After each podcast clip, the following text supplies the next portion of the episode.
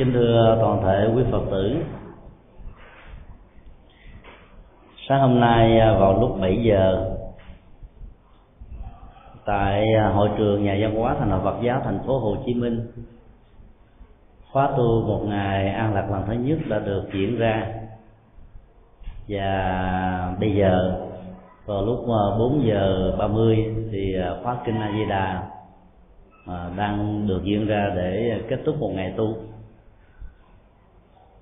số lượng người đăng ký ban đầu chỉ có khoảng ờ, 800 người, nhưng ngày hôm nay có mặt là 1.200 người. Đó là một ờ, dấu hiệu rất đáng mừng rằng ờ, nhu cầu sinh hoạt đời sống, tinh thần và tâm linh của người phật tử tại gia ngày càng cao. Chỉ có tiếc một điều là các ngôi chùa tại thành phố Hồ Chí Minh, khuôn viên quá chặt hẹp cho nên không đủ chỗ dung chứa như các phương tiện cần thiết để có thể giúp cho các phật tử có mặt một ngày tu học đó, có được những giá trị an lạc để đáp ứng hết toàn thể số lượng cái nhu cầu thực tế ngày càng cao. Điều gì đã làm cho trên một ngàn người đã đến tham dự một khóa tu một ngày, mặc dầu à, phương tiện tại đây chưa được như ý muốn? Bên cạnh nhu cầu tâm linh đó, còn là chất liệu an lạc của đời sống hàng ngày. Điều này nói lên được rằng là con đường tâm linh không chỉ dành riêng cho những vị xuất gia mà nó là gia tài hạnh phúc của tất cả mọi người. Một tuần lễ gồm có 7 ngày. Nếu ờ, dành một ngày cuối tuần cho đời sống tinh thần với hai buổi pháp thoại sáng và chiều, tụng hai tề kinh, sám hối và kinh a di đà niệm phật hai lần, mỗi lần nửa tiếng và đi kiều thiền hành, ăn cơm trong chánh niệm. Để làm cho người hành giả đó như là một người tu tu trong một ngày.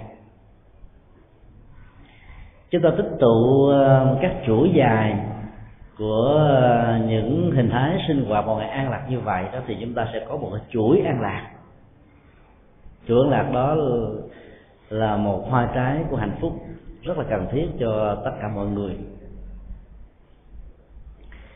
Sau một thời gian tham dự các khóa tu như vậy đó, thì ờ, những người phật tử tha thiết thế đạo, tha thiết với con đường tâm linh và xem con đường tâm linh đó là nhu cầu và lý tưởng của mình đó thì họ sẽ bước thêm một bước nữa là trở thành người xuất gia. Bài kinh um, 68 kinh Nala Kabana đề cập đến à, động cơ và bản chất của người xuất gia đi trên con đường tâm linh. Vì lý do gì? Vì giá trị gì? Mà rất nhiều à, những người thanh nam và thanh nữ tóc còn đen nhánh, từ bỏ hết những à, nhu cầu hưởng thụ của đời sống bên ngoài để trở thành một người xuất gia. Ở trong bài kinh này, đức phật xác quyết rằng động cơ xuất gia chân chánh là vì lý tưởng đối với chánh pháp và nhu cầu muốn thoát khỏi nỗi khổ niềm đau cho bản thân mình. Thông qua đó khuyến tấn mọi người tu sống với bản chất tâm linh và làm tròn sứ mệnh của một con người đang đi trên con đường giải thoát để chia sẻ các giá trị tinh thần và tâm linh đó cho những người thân và nói chung là cho những người hữu duyên.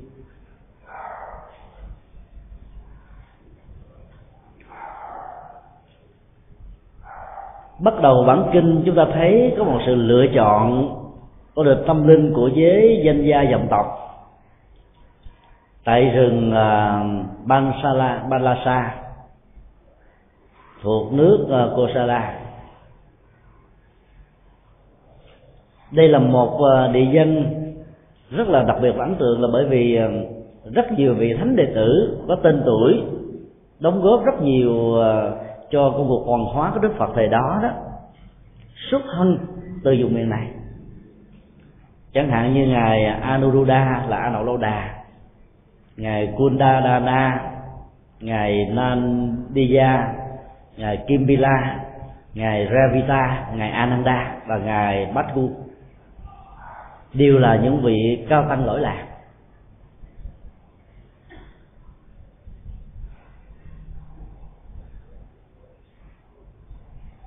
Tất cả những vị đó là đi tu vì lý tưởng của chánh pháp vì chất liệu an vui cho mình và cho người đức phật đã đặt ra một vấn đề rất lớn đối với hàng ngàn tỳ kheo có mặt. Khi ngài có mặt, tại trú xứ có nhiều vị danh tăng. Rằng, những vị danh gia vọng tộc trở thành những bậc cao tăng, có phải đi xuất gia là thật sự quan hỷ với đời sống tâm linh hay không? Chúng tôi sử dụng khái niệm đời sống tâm linh ở đây để thay thế cho khái niệm phạm hạnh. Brahma Arya. Brahma là phạm thiên, được sử dụng với ờ, cái nghĩa tâm linh đặc biệt của Phật giáo.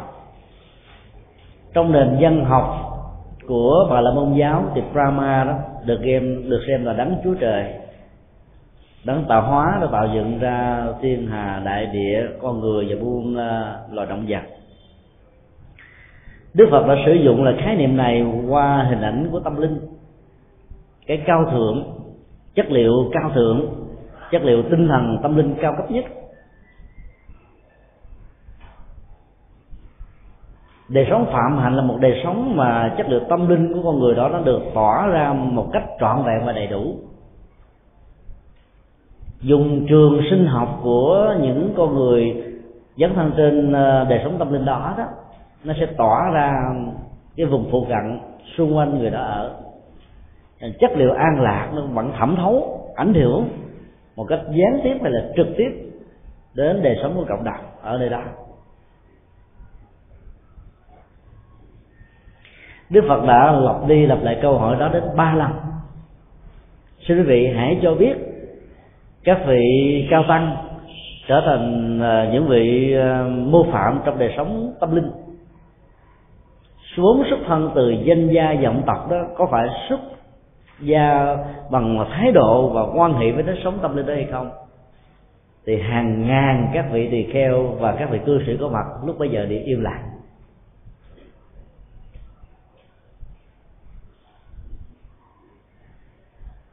Tại sao các vị đó lại im lặng? Đây là một công án rất lớn.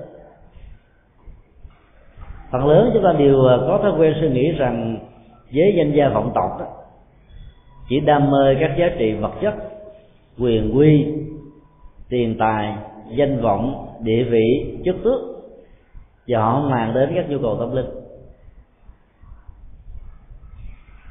Phần lớn những người xuất gia theo Phật giáo, xuất thân từ gia đình nghèo là điều chúng ta không phủ định. Nhưng nếu chúng ta làm một thống kê xã hội học, giữa những danh gia dòng tộc, cảm nhận được thế giới này là vô thường, bản chất của hạnh phúc này là tạm bợ mọi giá trị và quyền quy thế lực của xã hội đó nó tồn tại trong khoảng thời gian nếu lạm dụng và sử dụng sai cách đó có thể dẫn đến những hậu quả không lường trước được. Và con đường tâm linh đó là nẻo thoát của nỗi khổ niềm đau. Cho nên họ đã từ bỏ hết những gì mà họ có. Thì những người này sau khi trở thành một vị xuất gia chân chánh đó, sẽ mang lại giá trị và đóng góp cho đạo Phật nhiều hơn là phần lớn các vị xuất gia xuất thân từ những hoàn cảnh khó khăn ở trong xã hội.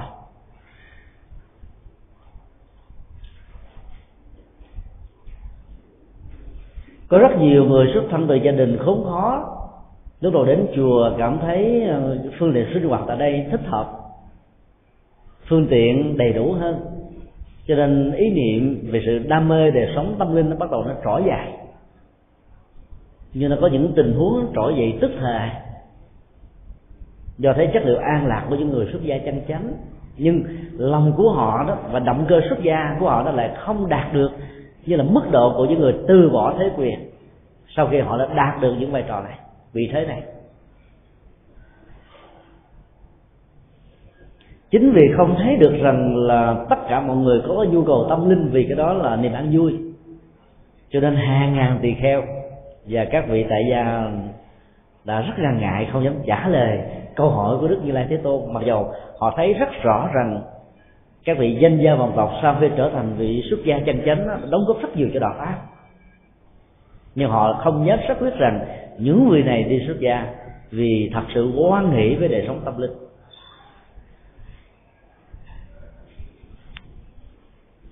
Nửa tháng trước đây khi thành hội Phật giáo khởi động phong trào à, tu học một ngày an lạc đó, thì chúng tôi làm thư ký và đã phát ra các cái phiếu đăng ký. Trong đó nó có cái mục là nghề nghiệp. Hơn 800 phiếu đăng ký gửi về và chúng tôi phân tích đó, thì thấy rằng là những người thành công trong xã hội đó được nêu trong cái phiếu đăng ký này nhiều lắm. Tức là nhiều hơn là cái số phật tử thông thường đi đến các chùa. Họ là một nhà kinh doanh họ là một nhà giáo là một nhà văn hóa nhà nghệ thuật đủ hết đủ thành phần.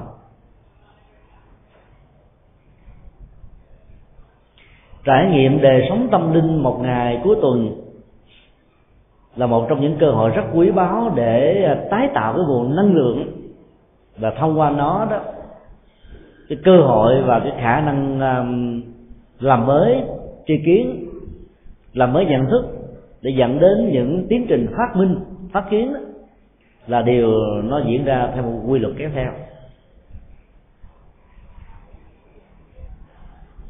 Không có một phát minh nào được ra đời trong một tình huống mà tâm người đó bị đơ đẳng. Hay là bị mỏi mệt bằng thần giả dưỡi mà nó phải nằm ở trong một trạng thái rất là sáng suốt. Cái nguồn năng lượng tâm linh của người đó sung mãn nhất, hay là cái nguồn năng lượng tinh thần, nó nó đầy đủ nhất thì các phát kiến và phát minh đó, nó dễ dàng phát sinh dĩ nhiên là cũng có những cái tình huống khi mà công trình nghiên cứu nào đó đã được đeo đuổi vài mươi năm. Đeo đuổi đến độ nó trở thành như một công án và sự bùng phát tạo ra một cái giá trị phát kiến phát minh đó như là cái kết quả tất yếu của một giọt nước làm cho cái ly nước được đầy tràn. Thì trong trường hợp đó cái thân thể vật lý của người trong tình huống này có thể rất là mỏi mệt, đơ đạc, nhưng nó vẫn có thể phát huy được các giá trị vốn có vì đã được đeo đuổi rất nhiều thời gian.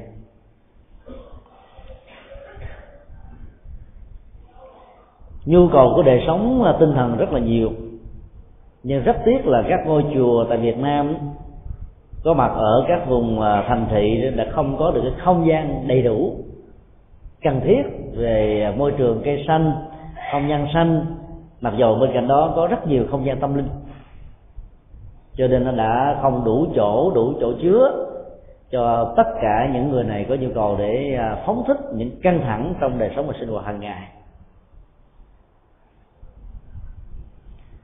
Cái đây một tháng khi thiền sư nhất hạnh tổ chức à, khóa tu à, một buổi cho khoảng 700 doanh nhân tại thành phố Hồ Chí Minh và vùng phụ cận tại công viên văn hóa, văn thánh.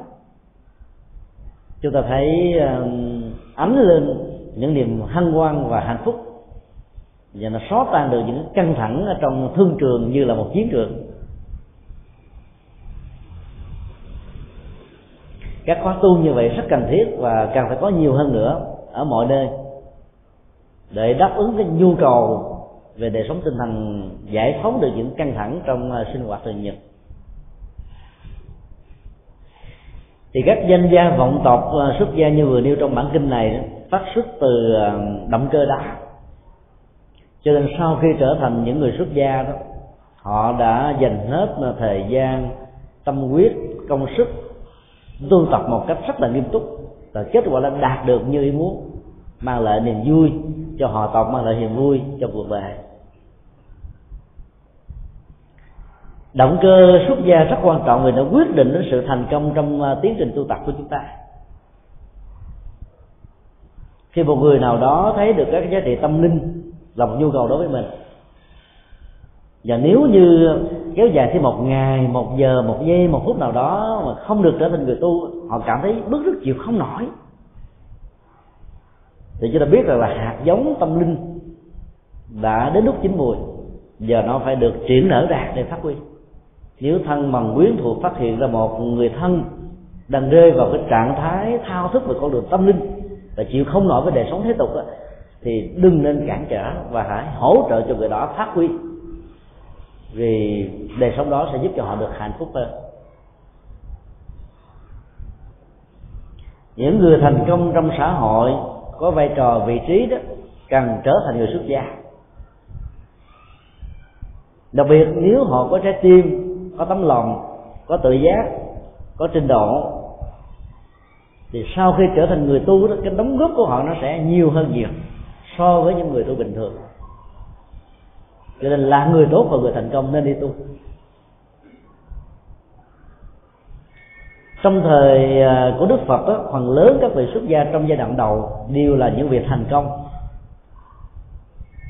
Trong tôn giáo trong chính trị trong xã hội trong quân sự trong các lĩnh vực, ngành nghề khác nhau. Với kiến thức nền tảng, với tâm huyết đó đó khi trở thành người tu họ đóng góp rất là nhiều.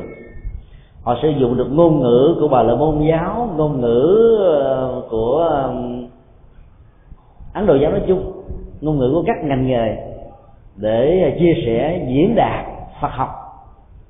Một con đường tâm linh hoàn toàn mới với thế giới hoàn toàn rất là xa lạ. Và nhờ đó, kết quả tiếp nhận và chuyển hóa tâm thức ở những thành phần này nó cao hơn rất nhiều lần so với cách thức chúng ta sử dụng cái ngôn ngữ truyền thống.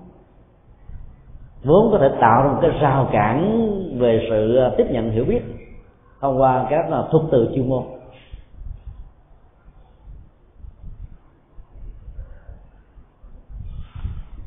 Đề cập đến động cơ xuất gia sau khi đức phật hỏi ba lần hàng ngàn tỳ kheo và những người có mặt đều không trả lời thì đức phật đã quay sang à, tôn giả anuruddha. Người rất thành công và xuất thân từ à, cái nơi mà đức phật đang có mặt và đã chia sẻ bài pháp thoại.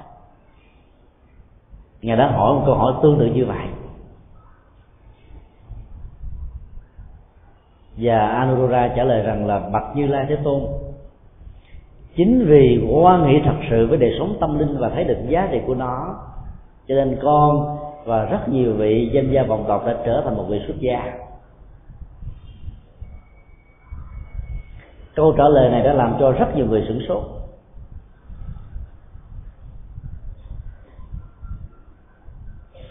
Sửng sốt là bởi vì người, người ta cứ nghĩ như thế này với vai trò là một người tại gia có địa vị chức tước lương bổng gia tài sự nghiệp vẫn có thể thực hành con đường tâm linh chẳng hạn như ờ, tham dự khóa tu một ngày, ăn lạc một tuần, hai tuần một lần. Cái số tiền mà mình ờ, làm được từ ngành nghề của mình nó có thể chia sẻ cho các mảnh đề bất hạnh, cơ nhở khác nhau. Bên cạnh cái hạnh phúc của bản thân, mình có thể chia sẻ được hạnh phúc cho người khác, nên bạn tốt hơn nhiều là trở thành một người tu. Không tạo ra sản phẩm lao động. Chỉ có những cái sản phẩm tâm linh thôi. Rất nhiều người đã suy nghĩ như vậy, cho nên họ đã đánh mất cơ hội trở thành một vị xuất gia. Mặc dầu đời sống của họ là đời sống của một người xuất gia. Chúng tôi đã từng gặp rất nhiều thanh nam và thanh nữ sống rất là giản đơn và độc thân. Không có xa hoa, không hưởng thụ, không ăn chơi. Và bất kỳ một khóa tu nào của các ngôi chùa tổ chức thì họ đều có mặt hết á. Nhưng vì bế tắc và không có người tháo mở được cái động cơ xuất gia cho nên hạt giống và cái giá trị tâm linh này nó nó bị um, tu lại trong khoảng một thời gian nhất định. Cho đến lúc gặp được người thích hợp để khai mở cho họ, hỗ trợ cho họ, giúp họ trở thành một người tu. Thì lúc đó họ mới vỡ ra rằng à suốt thời gian qua ta đang sống với tư cách là một người tu, mình không biết. Chỉ có khác nhau là ở hình hài, vóc dáng, đầu tròn, áo vuông thôi. Khi phát huy con đường tâm linh với tư cách là một người xuất gia, chúng ta có đủ thuận lợi về môi trường điều kiện và hoàn cảnh hơn là với tư cách một người tại gia. Vì là người tại gia, còn có trách nhiệm xã hội thông qua công an việc làm và nghề nghiệp. Trách nhiệm gia đình với tư cách vai trò là cha mẹ vợ hay chồng, con cái, anh em, vân vân. Và nó còn có nhiều trách nhiệm khác với tư cách là một người công dân với quốc gia và xã tắc. Còn là một người xuất gia rồi thì tất cả những uh, quan hệ tương tác xã hội với những trách nhiệm như vừa nêu không bị bận tâm. Đối tượng của người xuất gia và đối tượng phục vụ của họ đó rộng lớn hơn là tất cả nhân loại. Không chỉ có quốc gia của mình người thân của mình gia đình của mình. Thấy được giá trị phục vụ cho tập thể cũng chính là phục vụ cho bản thân và những người thân. Thì ờ, động cơ xuất gia mới trở nên rõ ràng và mãnh liệt. Có những người cứ sai sức rằng là khi mình đi tu đó, không biết là mình có thể giúp cho người thân được hay không. Trước mắt thì thấy cha mẹ khóc lóc, anh em kháng cự, người thân không đồng tình. Bạn bè và những người ờ, đồng liêu đó có thể tác động tiêu cực vì thương mình quá. Và nói như thế này sau khi trở thành người tu rồi đó thì cuộc đời của mình như vứt bỏ đi. Bởi vì họ cứ nhìn thấy thông qua các ờ, văn chương rẻ tiền và hiểu sai đạo Phật như là chuyện tình lan và điệp, là người tu như là bế tắc của tình cảm, thất nghiệp ở trong cuộc đời, gặp quá nhiều thăng trầm vinh nhục cho nên muốn đào tạo. Những người có quan niệm như thế nếu uh, sống trong thời của đức phật và gặp được các danh gia vọng tộc rất thành công trong mọi lần nghề trở thành người xuất gia thì có lẽ là họ sẽ không có quan niệm đó đâu. Và phần lớn những người này rất đẹp trai và đẹp gái nữa.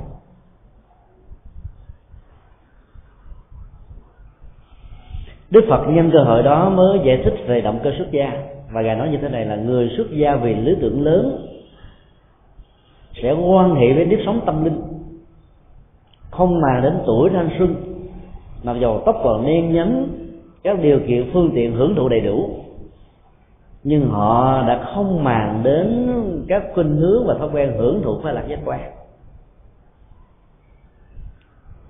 Đây là tuyên ngôn thứ nhất mà đức phật nói về bản chất của người tu. Thứ nhất là có lý tưởng. Ở trong bản dân thì dùng bằng cái từ là có niềm tin với đời sống xuất gia trong ngôn ngữ này, chúng ta hiểu là có lý tưởng. Điều gì đã tạo ra niềm tin với đời sống xuất gia và lý tưởng của đời sống đó? Bởi vì tính giá trị cho bản thân mình và tha nhân về phương diện lệ lạc ở hiện đời và tương lai. Cho nên nhiều người đã từ bỏ hết những thành công về thế tục để trở thành một người xuất gia, mặc dù trở thành xuất gia trong tình huống này là phải bắt đầu bằng con số không, tức là trở thành một tăng binh, tâm linh phải đi lại từ đầu. Thì họ và không ngại thì họ có niềm tin họ có lý tưởng. Nhờ có niềm tin và lý tưởng thì à, mỗi năm tháng ngày giờ có mặt ở trong môi trường tâm linh, tức là ngôi chùa. Thì sự hoan hỷ và hạnh phúc bắt đầu được thiết lập. Qua các công việc, sinh hoạt thường nhật rất là giản đơn. Chúng tôi thường lặp đi lặp lại rằng là cái bài học rất là khó và rất khó vượt qua nhưng là đối với các danh gia vọng tộc và những người có vai trò vị trí trong xã hội vào chùa để trở thành một người à, tập sự đó, làm thế nào để tháo dỡ được cái tôi? Cái cái tôi đó nó thường à, tạo ra trạng thái tâm lý hãnh diện, tự hào.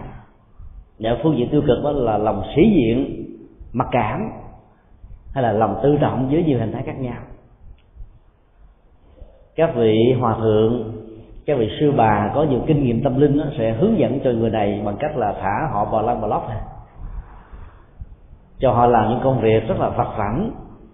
Chẳng hạn như gieo, cho quét nhà vệ sinh quét rác lau chùa quét bụi tắp đèn là hoa đăng.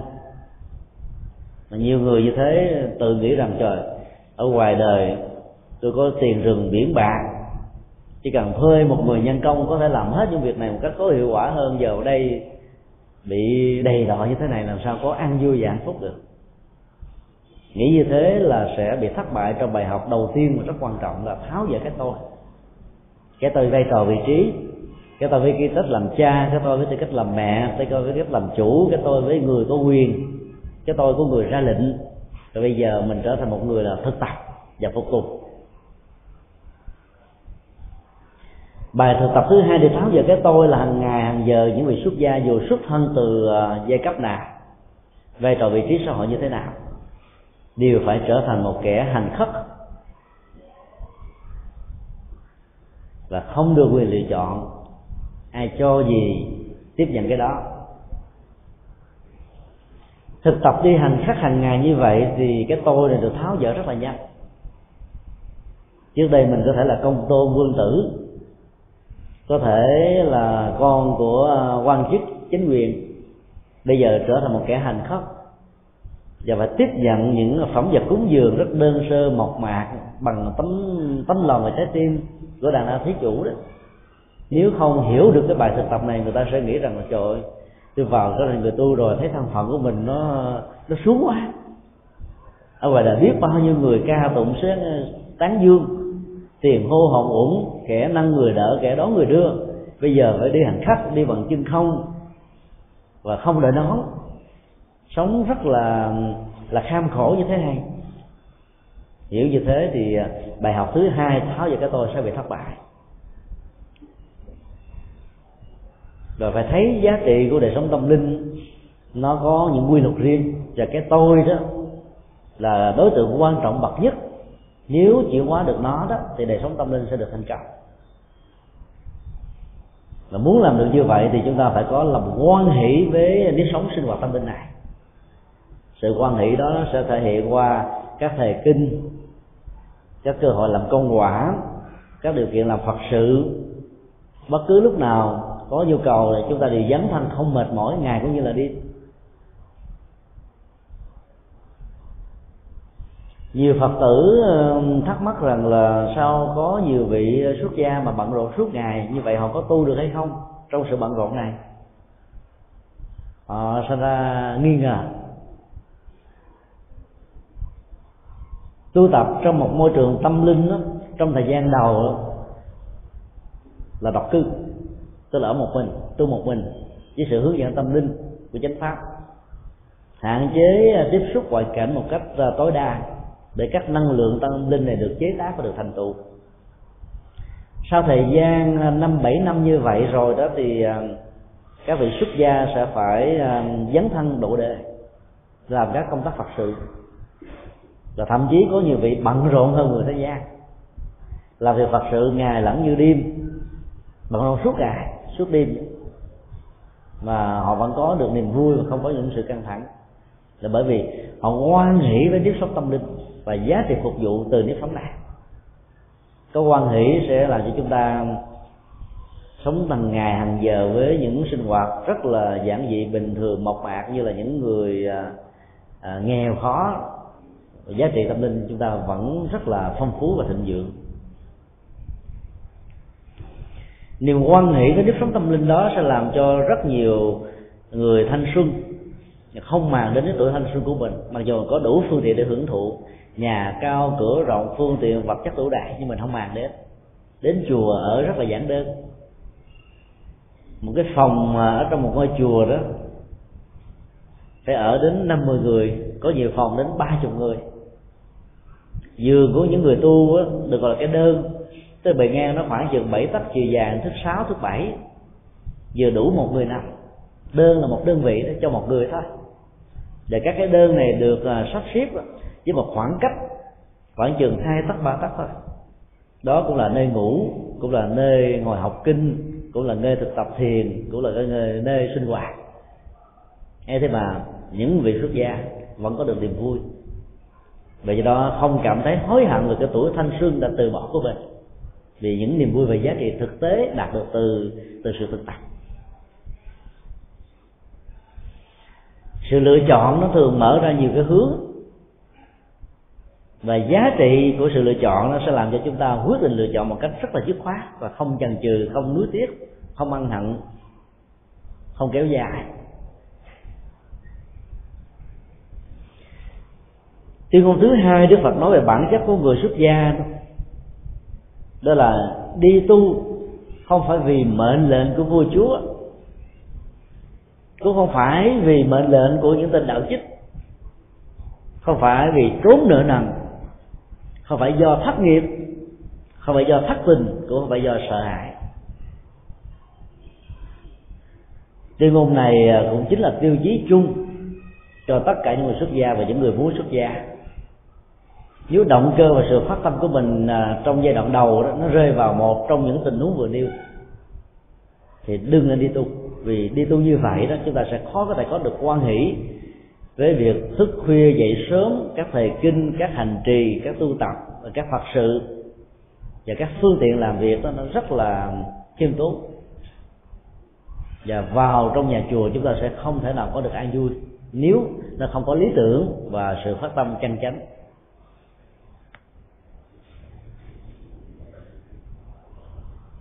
Những triều đại nhà vua ủng hộ Phật pháp đó, thì thường khuyến tấn người xuất gia tạo điều kiện thuận lợi cho người xuất gia trở thành người xuất gia chân chánh thì cái thịnh như vậy chưa chắc là hay. Khi điều kiện quá đầy đủ đó, thì tâm của người xuất gia có thể bị trùng lại. Vì nó không có những cái cái nhu cầu bức bách để giải quyết được khổ niềm đau. Thì cái động lực, cái động cơ nó sẽ nhẹ hơn là những người à, xuất thân từ những hoàn cảnh, cái bối cảnh xã hội nó khó khăn để làm cho cái tâm của người đó mạnh hơn, vững hơn. Và cái đường đi trên tâm linh như vậy nó sẽ đạt được kết quả sớm hơn và nhiều hơn.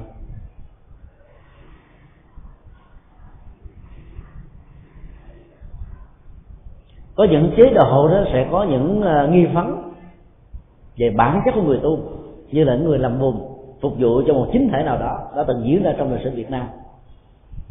Cho nên là có một số người là cài các nhân sự chính trị của mình vào trong đoàn thể của người tu. Cái này được gọi là đi tu vì mệnh lệnh của vua chúa, hay là đi tu về mệnh lệnh của chính quyền. Để đi theo dõi một vị cao tăng, một vị hòa thượng, vì không tin rằng các giá trị và sự hành hoạt của vị hòa thượng đó là hoàn toàn thuần túy tâm linh. Khi tâm của một bậc cao tăng rộng như là bầu trời thì trí quyền nhấn mà quý vị đó nó sâu như là biển cả.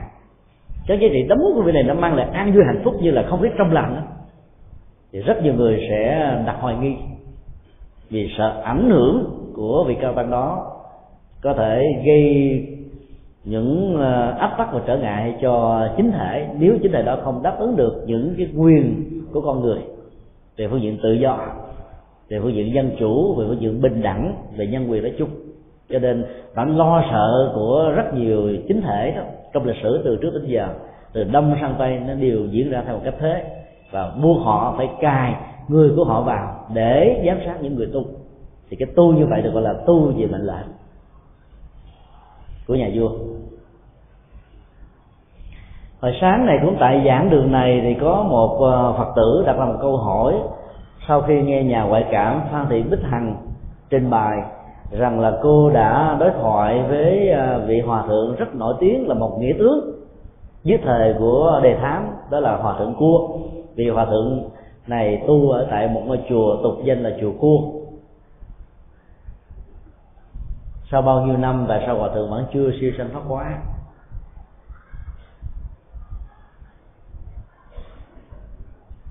chúng tôi đã phân tích rằng là vị hòa thượng này về bối cảnh lịch sử đi xuất gia phải động cơ là một người tu. Và ngài đã tự sự lại cho nhà ngoại cảm phan thị bích hạnh biết là khi đi ờ, khởi nghĩa vì yêu nước về thương dân, ông và đề thám đã bị pháp bắt. Và thượng cua đã vượt ngục để đảm bảo được ờ, thời gian hoạt động chính trị của mình cho nên hòa thượng cua đã trở thành một vị xuất gia sống cư trú trong một ngôi chùa để làm cho giặc pháp không ngờ về các hoạt động yêu nước của ngài. Khi xuất gia từ một mệnh lệnh của lòng yêu nước mệnh lệnh của tiếng gọi non sông đó, thì cái cơ hội tìm hiểu và thực tập và các giáo pháp cao thượng của đức phật dạy về vô ngã về vô thường về à, tiến trình của tái sanh về cõi âm sẽ có thể nó không được bài bản đầy đủ như là những vị xuất gia chân chánh với động cơ, với lý tưởng. Và hòa thượng cua đã qua đời khi mà cuộc chiến chưa được kết thúc. Lòng yêu nước và trạng thái không an tâm về cuộc chiến có thể được kết thúc mang lại hòa bình cho Việt Nam, đã làm cho hòa thượng tiếp nối cái đời sống ở cõi âm rất nhiều năm. Cái buổi tiếp xúc ngày hôm đó có phó bí thư tỉnh ủy của thành phố Hồ Chí Minh và bí thư tỉnh ủy tại ngôi chùa và tại nơi hòa thượng cua xuất thân. Các viện sĩ, các viện sĩ hàng lâm khoa học, các giáo sư tiến sĩ, bộ công an và bộ tư tưởng, văn hóa chủ điều có mặt. Và ai cũng run người về những lời đối thoại của vị hòa thượng cua này. Và làm cho người ta phải chấp nhận rằng là người sống đang tiếp xúc với hòa thượng cua qua sự thông phiên dịch của nhà ngoại cảm phan thị bích hằng.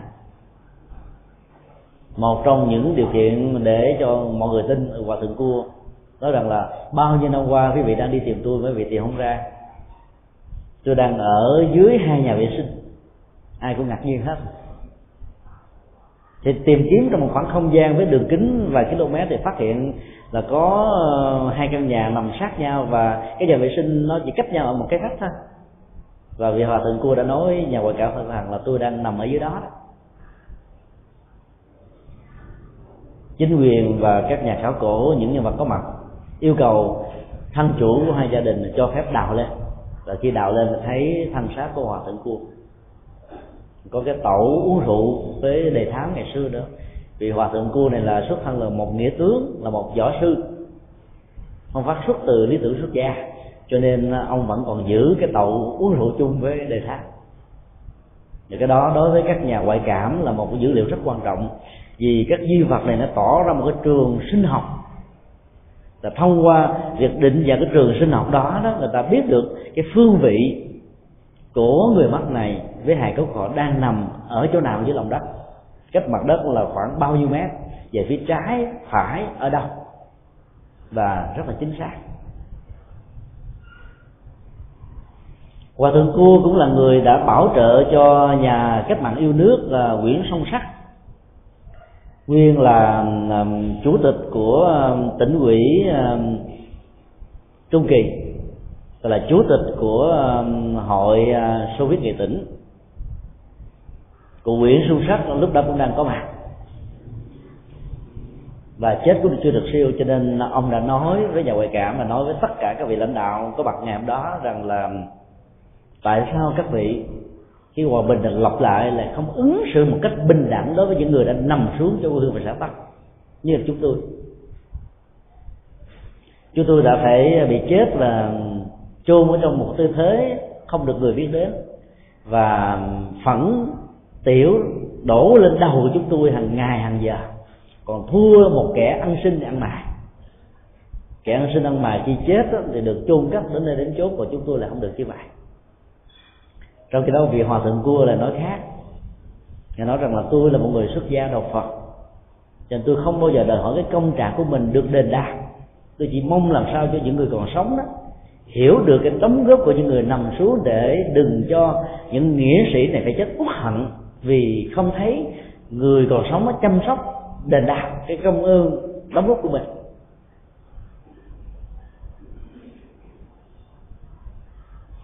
Và quý hòa thượng cô cũng đã đề nghị với nhà ngoại cảm phật trưởng thần với người thân là cứ mỗi năm đến ngày dỗ của tướng quân đề thám đó, thì nên tổ chức lễ cầu siêu và chiêu gọi thỉnh mời hết tất cả các quan hồn của các nghĩa sĩ chết trong cuộc chiến của những năm đó đó đến về để nghe pháp phật diệt màu để siêu sanh thoát ba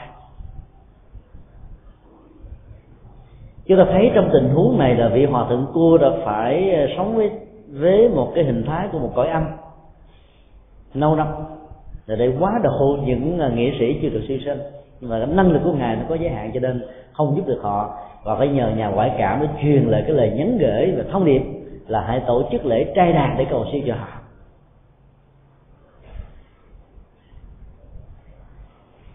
xuất gia bằng mệnh lệnh của vua chúa đó, cho đúng chúng ta không phát huy hết được cái năng lượng tâm linh, vì chúng ta không có được thời giờ để tu tập hành trì đúng phương pháp. Thời chiến tranh thì chùa chiền bị à, phá tan nát, đâu có thời giờ để mà hành trì một cách đến đây đến chốn. Có những người à, xuất gia vì đạo chích tức là lòng tham có nhiều thấy rằng là những người tu không màng đến tiền tài, danh vọng, sở hữu tài sản. Cho nên họ để sở hữu tài sản không còn khóa ở trong tủ gì cả. Thấy là vào trong chùa, lâu lâu chỉ cần chở một một phật gì đó, tôi có thể sống được vài tháng, khỏe quá trời. Mà giả sử có bị phát hiện có không ai đánh đập, bắt bỏ tù. Cho nên xuất gia như vậy là vì mệnh lệnh của đạo chích tức là ẩn dương đương phật để qua ngày đoạn tháng đó. Tu như vậy, có mặt ở trong một cái môi trường tâm linh, nhưng mà mình trở thành là sắt thép, bê tông, tâm mình bị chai. Và đó là một cái ờ, điều tổn thất rất là lớn. Xuất gia vì nợ nần nhiều người lắm. Bị nợ quá, bị thất bại trong ờ, thương nghiệp cho nên để trốn cái cái nợ đó, trở thành người tu để người ta thương tình, người ta không có đòi nợ. Đức phật không cho phép người thiếu nợ đi tu. Phải giải quyết nợ nần xong rồi mới được đi tu. Ngài cũng nói rất rõ là những người đang làm nghĩa vụ quân sự, nếu chưa mãn cái thời gian à, binh chủng, thì không được quyền trở thành người xuất gia. Hoặc là những người đang à, ký kết hợp đồng, trong thời xưa đó còn còn có bán nô lệ, cái hợp đồng đó để phục vụ một cách uh, vô điều kiện để ờ, chu cấp tiền tài cho gia đình của mình nếu thời hạn hợp đồng nó chưa kết thúc thì không được quyền trở thành người tu. Và tu như vậy tâm nó không được an và nó vi phạm luật pháp thời đại. Thì tu như vậy nó cũng được xem như là tu đạo chích tức là mình ăn cướp ăn cắp đi ờ, các cái hợp đồng chưa được hoàn tất của mình. Còn các hợp đồng dân sự hợp đồng xã hội bằng chế độ lương mỏng đàng hoàng bằng cái ước xã hội đó, thì chúng ta được quyền kết thúc đó và đi tu, không sao hết. Còn đi tu vì thất tình là nguy hiểm cho Phật pháp.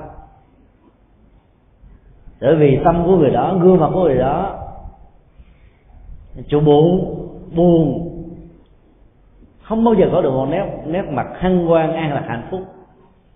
Vào tiếp xúc với những người xuất gia như vậy đó, là tâm của người phật tử bị trùng lại nè. Họ sẽ thấy rằng là các hạt giống tâm linh mà họ đầu tư bao nhiêu năm qua cho những người xuất gia nó trở nên rất là vô nghĩa. Cho nên ai thất tình thì đừng đi tu. Cái cuộc mình đang được diễn ra mà chưa được kết thúc đó thì phải chuyển qua nó rồi hãy đi tu. Chứ đi tu mà không khéo thì làm cho người tin của mình, và nhất là cái khế ước xã hội về à, hôn nhân nó chưa được kết thúc qua một cái giấy ly dị thì vào trong chùa tu đó thì người thương của mình sẽ có thể hiểu lầm. Bảo rằng là ông thầy ông dụ dỗ vợ tôi dụ dỗ người tình của tôi vân vân. Thì làm phiền cho cho nhà chùa. Và không mang lại giá trị an thân an tâm gì cho bản thân mình và cho gia đình của mình. Những người xuất gia theo động cơ à, về tình cảm đó, nó còn có những cái tình huống là vì có thiện cảm với ông thầy. Hay là có thấy tình cảm với vị sư cô muốn được gần gũi để à, hàng ngày quan sát và cảm nhận được hạnh phúc khi mà tiếp xúc với cái người mình thương như vậy. Trở thành người xuất gia thì xuất gia như vậy là xuất gia vì động cơ thất tình. Nó không đúng, rất nguy hiểm. Để sẽ làm cho cái môi trường tâm linh đó bị phá vỡ đi. Còn xuất gia vì nỗi sợ hãi đó là rất là đa dạng. Sợ nghèo, sợ đói, sợ thất học sợ mình ờ, không có được ai thừa nhận. Sợ cái vai trò vị trí xã hội của mình nó bị đè bẹp, bị quên lạc cho nên đi tu được bao nhiêu người tôn kính, trọng vọng, cúng dường, ca ngợi, khen tặng. Xuất gia như thế là xuất gia vì danh vọng, vì sợ hãi. Và do đó nó không có giá trị tâm linh. Tiêu ngôn thứ hai này của đức phật nhằm xác quyết với tất cả chúng ta rằng là ai phát xuất từ những động cơ bất chánh để trở thành một người tu thì nên sửa và cải đổi được động cơ của mình. Dĩ nhiên chúng ta vẫn không loại trừ là có những người sơ tâm xuất gia phát xuất từ một động cơ không chân chánh nhưng khi vào ờ, trong cửa phật, gặp được minh sư, học hỏi được Phật pháp và hành trì cho nên họ tháo mở được động cơ sai đó và họ phát tâm và trở thành một người tu thật sự. Vẫn có giá trị chuyển hóa và trị liệu nhưng kết quả đó nó lại sẽ không cao không nhiều. Những con người đó phải là những con người rất có bản lĩnh và rất là dứt khoát để thay đổi làm mới chính mình. Thì động cơ không chân chính ban đầu nó sẽ làm cho họ có được một kết cục được gọi là hậu kiếp, mặc dù tiền hung tuyên ngôn thứ ba, đức phật sắp quyết. Những vị xuất gia chân chánh muốn đang lệ an lạc hạnh phúc cho bản thân mình trong thời gian rất ngắn sau thời gian thực tập đó phải phát xuất từ nhận thức ta sẽ bị sanh già bệnh chết chi phối. Cái ta đó, đó nó có thể có vai trò vị trí xã hội có thể là một người rất là bình thường không ai biết đến.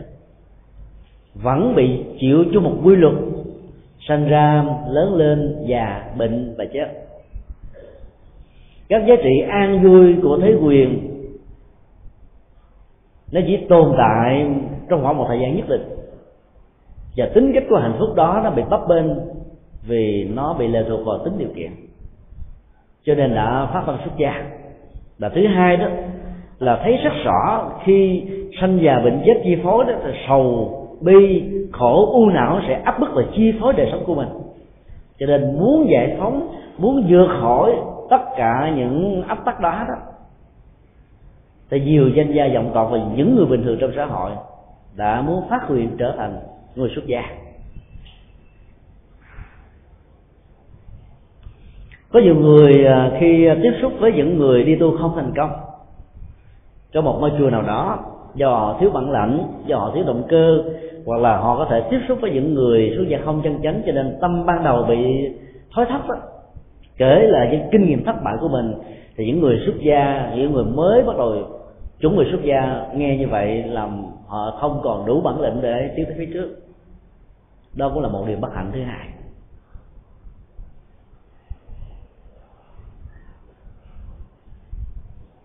Cái đây hai tuần ờ, tại hội trường, cái đây ba tuần tại hội trường của nhà văn hóa thành lập Phật giáo, tiền sư nhất hạnh đã chia sẻ với hàng ngàn tăng ni sinh của ờ, học viện Phật giáo Việt Nam, trường cao đẳng Phật học, trung đẳng Phật học sơ đạo Phật học, trung cấp giảng sư và cao cấp giảng sư. Về những kinh nghiệm của đời sống xuất gia và những thành công thông qua những kinh nghiệm này. Trong đó thì sư có đề cập đến một điều chúng tôi rất là tâm đắc. Thì sư nói là tôi rất may mắn trong suốt cuộc đời của tôi. Chưa một lần tôi được thầy của tôi khen cho một lời nào nhờ may mắn đó mà tôi có được thành công như ngày hôm nay.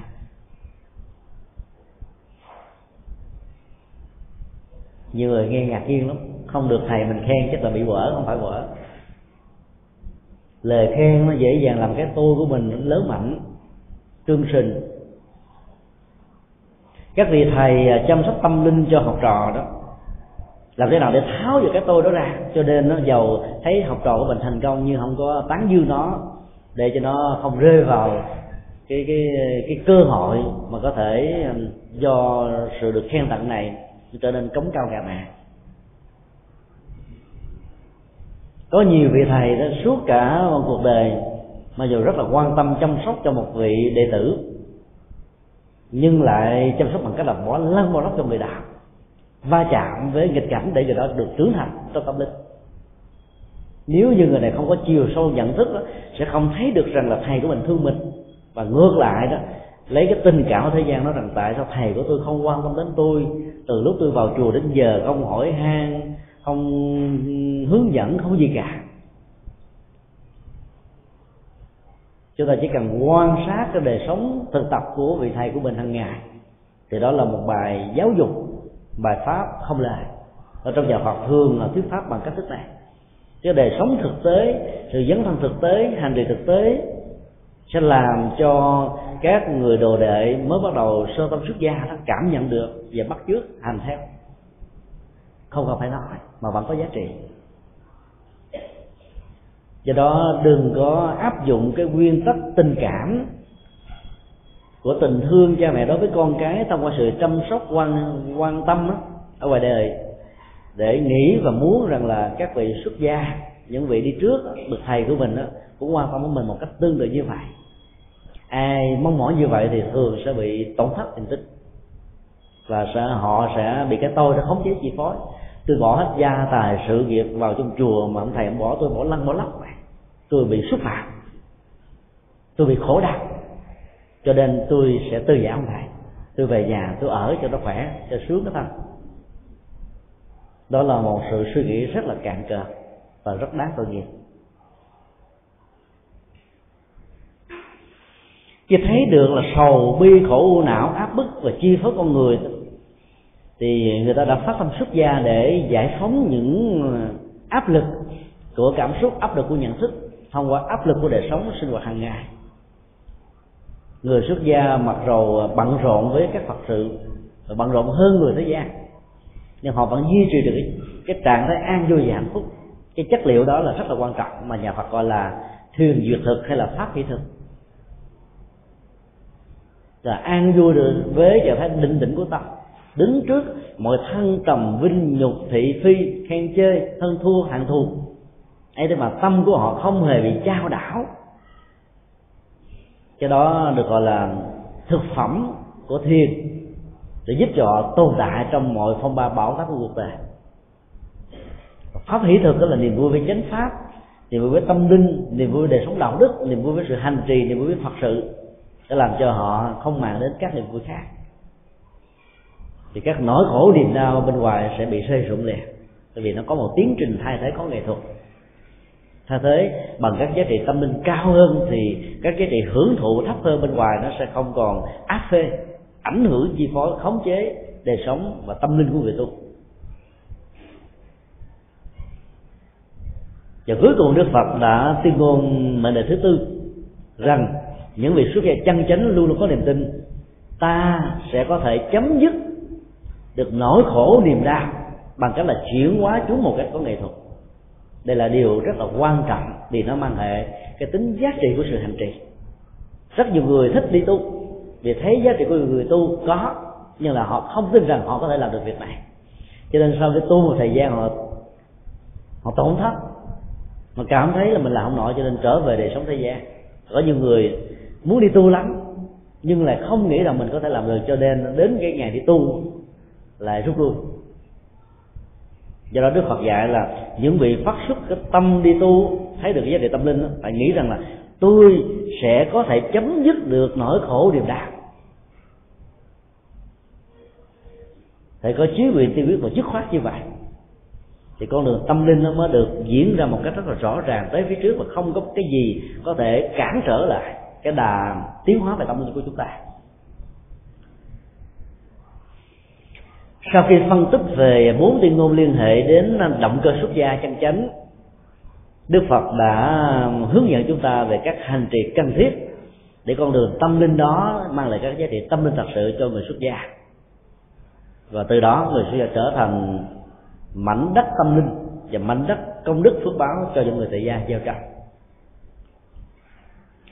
Hành trì thứ nhất, tất cả những vị xuất gia phải từ bỏ thái độ và thói quen hưởng thụ khoái lạc, giác quan và các điều bất thiện dù theo bất kỳ pháp môn nào, thiền, mật, tịnh, pháp hòa tông, hay là các các tông môn pháp phái, thì điều quan trọng bậc nhất là làm thế nào để từ bỏ thói quen hưởng thụ khoái lạc. Thói quen đó nó được diễn ra như một quán tính. Nặng hơn nữa, thói quen của sanh tử nó diễn ra như một bản năng, đó là hưởng thụ tính dục. Những người xuất gia phải vượt lên trên chuyển hóa nó để làm cho nó trở thành một cái nguồn năng lượng của lòng từ bi. Phục vụ mỗi người một cách vô điều kiện và không có phân biệt đối xử. Vượt qua được cái thói quen này sẽ mang lại sự thành công cho một người tu.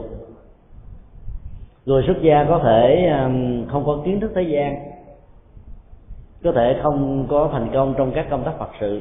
Nhưng nếu vượt qua được chính mình về phương diện làm chủ và chuyển hóa được thói quen hưởng thụ đó, thì người đó đã thành công được mấy mươi phần trăm rồi.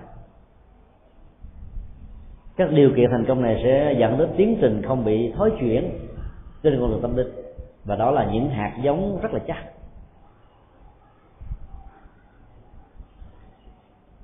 Mấy ngày vừa qua tại thành phố huế, khóa tu ờ, cho những người xuất gia trẻ tại chùa Từ Hiếu đó so với hai năm trước đây thì có phần rất là xa xúc tức là cái số lượng người tham dự nó ít hơn nhiều. Những người lấy đó như là một cái cớ để phê bình cái phương pháp mà truyền bá có thể suy dứt hẳn. chúng tôi mới nhận xét như thế này đó là những hạt giống rất là chắc. Phật pháp cần những hạt giống chắc như vậy. Chỉ vỏ trấu và lúa lép đó, có mặt trong khóa tu nó sẽ làm ảnh hưởng và động tâm những người xuất gia khác cho nên họ không có mặt là một điều rất đáng mừng. Không có gì phải sợ sợ và sợ hãi. Một hạt giống chắc sẽ tạo ra một cây lúa. Cây lúa đó sẽ có nhiều hạt lúa. Nhiều hạt lúa đó sẽ có thể tạo ra một à, ruộng lúa khác ở trong tương lai. Rồi nếu có những cái trấu lúa, những hạt lúa lép, thì chẳng những nó không tạo được một cây lúa mà nó còn ảnh hưởng đến sức sống của những cây lúa kế cận đó cho nên à, đối với đời sống tâm linh đó chúng ta phải quan trọng về cái chất lượng hơn là số lượng. Lời chia sẻ của thầy sư nhất hạnh tại chùa phổ quang lần trước đó có đề cập đến à, việc người xuất gia đó phải vượt qua hiện tượng trứng cá bông xoài. Bởi vì cái tiến trình rơi rụng nó nhiều lắm. Nó giống như là cái quy luật của hình tam giác thuận ấy. cái đáy của tam giác luôn luôn to và cái đỉnh cuối cùng của tam giác đó là một cái mũi nhọn này và con đường tâm linh nó cũng được diễn tiến như là một cái tháp ngày càng cao. Về tâm linh đó, thì số lượng người càng ít sự thành tựu nó càng giảm giống như leo núi vậy. Nhưng làm thế nào cho hiện tượng trứng cá bông sòi được hạn chế một cách tối đa? Tức là có bao nhiêu cái hoa thì nó phải kết trái bấy nhiêu?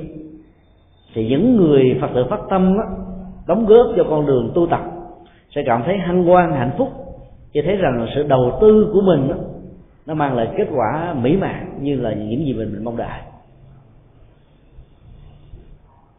Muốn như vậy thì à, người xuất gia sau khi trở thành xuất gia rồi đó phải từ bỏ thái độ hưởng thụ và thói quen hưởng thụ.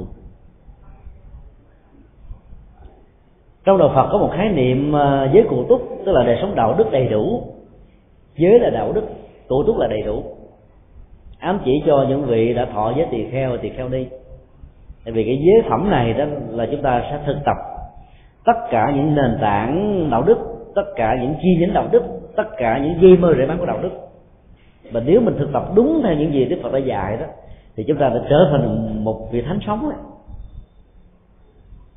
tiếp xúc với những con người số dây chân chánh và đúng phương pháp như vậy, chúng ta cảm thấy nó an vui và hạnh phúc dữ lắm. Nhưng nếu không khéo đó, thì sau khi thọ giới thì kheo thì kheo đi xong rồi sự giải đãi và trùng bước nó sẽ bắt đầu vì mình nghĩ rằng là mình đã được thành tựu rồi.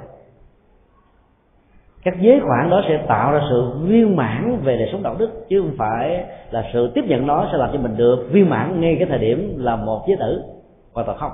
Nó chỉ là một điểm bắt đầu để tạo ra một tiến trình viên mãn mà năm tháng ngày giờ có mặt trong ngôi chùa với tư cách là một người tu đó, thì mình phải nuôi lớn cái tâm ban đầu, ngày càng lớn mạnh hơn, ngày càng tốt đẹp hơn thì mới có thể thành công được.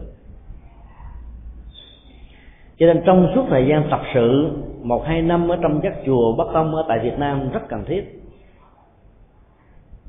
Trở thành một người à, thực tập thôi. Với hình thức là người tại gia mặc chiếc áo người tu. Một năm hai năm có đây ba năm bốn năm. Rồi trong thời gian đó, đó khi mà mình đang khao khát cái gì đó liên hệ đến đời sống tâm linh mà mình chưa được ông thầy chấp nhận chứ mình nỗ lực hết, mình nỗ lực bằng vô ngã, nỗ lực bằng vô tâm, nỗ lực bằng những tấm lòng của mình. Do đó cái nền tảng của phước báo và đời sống đạo đức nó sẽ được thiết lập rất là nhanh, phát triển rất là mau chóng. Thời gian trở thành một vị sa di và sa di à, ni, tức là thật sự trở thành một người xuất gia, là thời gian rất quý báu để chúng ta phát triển đời sống tâm linh. Đó là thời gian mà các phật tử không bao giờ quan tâm đến mình không ai đi cúng dường trai tăng cho các vị xuất gia mới bắt đầu. Và nhờ đó đó cái cơ hội tiếp xúc quần chúng không có mình mới đầu tư hết thời gian công sức cho đời sống tâm linh. Và kết quả đạt được ở trong thời gian tập sự à, với ngũ giới với sức người tu và mười giới sa di sa di đi nó sẽ làm cho đời sống tu đó có kết quả cao hơn. Còn khi trở thành một vị tỳ kheo tỳ kheo đi rồi thì à, chúng ta mới bắt đầu làm phật sự nếu cái nền tảng bên dưới này không vững thì làm phật sự đến đâu bị vướng đến đó. Dẫn đến sự thói thất trong đời sống tâm linh. Nó cũng có những tình huống như vậy. Các điều bất thiện thì rất là nhiều. Và một người xuất gia đó, nếu có nền tảng là một người phật tử tại gia hành trì năm điều đạo đức và ba nền tảng tâm linh là nương vào phật, pháp gia tăng, thì việc chuyển hóa những điều bất thiện đối với họ là đã được thành tựu từ nhiều năm trước rồi. Cho nên đối với họ, thành công không khó khăn gì. Nhưng nếu không thực tập thì vẫn không có kết quả. Hành trình thứ hai đó là các hành giả, xuất gia phải nỗ lực đạt được trạng thái hỷ lạc. Hỷ đó là trạng thái ban đầu của sơ thiền. Khi tâm của hành giả không còn à, trong mong hồi vọng tiếc nuối đam mê về các khoái lạc giác quan. Và đặc biệt và nặng nhất là đời sống tính dục. Thì lúc đó một trạng thái uh, hăng hoan nhẹ nhàng thư thái nội tại đó nó sẽ được diễn ra với tâm trạng của người tu. Là cho họ không còn màng đến bất kỳ một cái gì khác. Thành công hay không là nằm ở trạng thái này. Cho nên những vị xuất gia cần phải đạt được cái cái hỷ. Thiếu cái hỷ khó tu được lâu dài bên cạnh đó cần phải đạt được cái trạng thái lạc ở mức độ dị thiền do thiền định phát sinh cho phải có thực tập chuyển hóa. Chúng ta không nên hiểu thiền theo tông môn pháp phái là thiền tông của ngày nay, mà thiền là một phương pháp thực tập mà tất cả mọi người xuất gia đều phải thực tập thông qua sự ờ, thiết lập chánh niệm tỉnh thức gắn liền và song hành với hơi thở và nụ cười. Mỗi sự vận hành của đi đứng nằm ngồi có chánh niệm, ý thức rất rõ về sự vận hành của mình để theo dõi, để làm chủ lấy nó, để hướng nó về cái cõi an vui và hạnh phúc của tâm linh đó. Sẽ làm cho người xuất gia trở thành có ý nghĩa. Cái giá trị của thiền quán và thiền định đó sẽ làm cho mình tu lâu, tu một cách bền bỉ, tu không bao giờ bị trao đảo trước à, mọi thăng trầm vinh nhục của cuộc đời.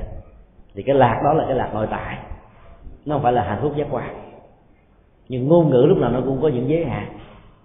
Ở trong tiếng Bali và Sanskrit nó có một từ là sukha đó. Nhưng mà đây chúng ta phải hiểu đó là cái cái, cái hạnh phúc của cảnh giới thiền thứ hai do thiền định phát sanh. Hoặc là phải nỗ lực đạt được các cái trạng thái tĩnh tại và an lạc cao hơn hỷ và lạc như vừa điêu để cho các tâm lý tiêu cực như là lòng tham, lòng sân, hôn trầm thì miên trạo tử núi tiếc, nghi hoặc bất bất lạc, dễ đãi, không khống chế dòng cảm xúc và nhận thức của chúng ta. Đây là một cái bãi kiến trường. Người tu là một nghĩa sĩ. Chỉ như là không lấy hạnh thù, không tạo ra một cái cưỡng lực để khống chế những cái tâm lý bất thiện mà chuyển hóa nó để làm cho nó trở thành một công cụ phục vụ cho tiến trình tu tập và chuyển hóa của bản thân mình.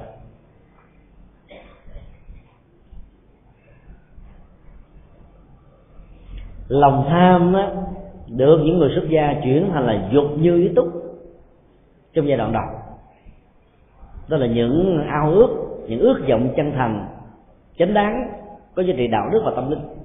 Ví dụ như là mong được thành phật mong thành các vị bồ tát, mong thành người tốt, mong đóng góp giá trị cho cuộc đời, mong mang niềm vui, hạnh phúc cho người. Thì tất cả những đó đều là dục, tức là ham muốn. Những cái ham muốn này là ham muốn có ý nghĩa. Và và phải tiến hành cái ham muốn đó thì chúng ta mới có thể thành tựu về việc bỏ ác làm lành và thanh tịnh hóa được tâm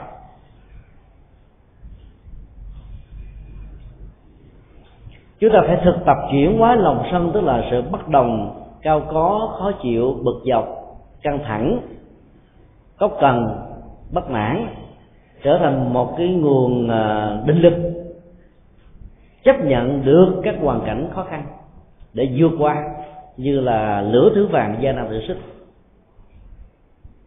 Người xuất gia thành công là nhờ chuyển hóa được cái năng lực của lòng sân, trở thành năng lực của lòng kiên nhẫn.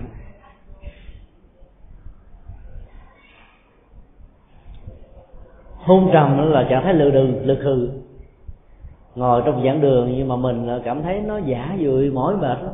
Nghe ông thầy giảng mà sao thấy buồn ngủ quá. Cái đó gọi là hôn trầm.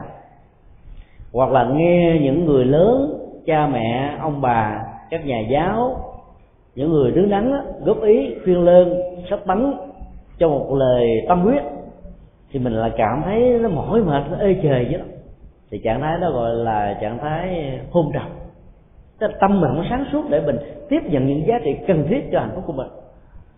Còn thùy miên đó tức là trạng thái ngủ ngủ ngồi, ngủ gật, ngủ ngày, ngủ đêm.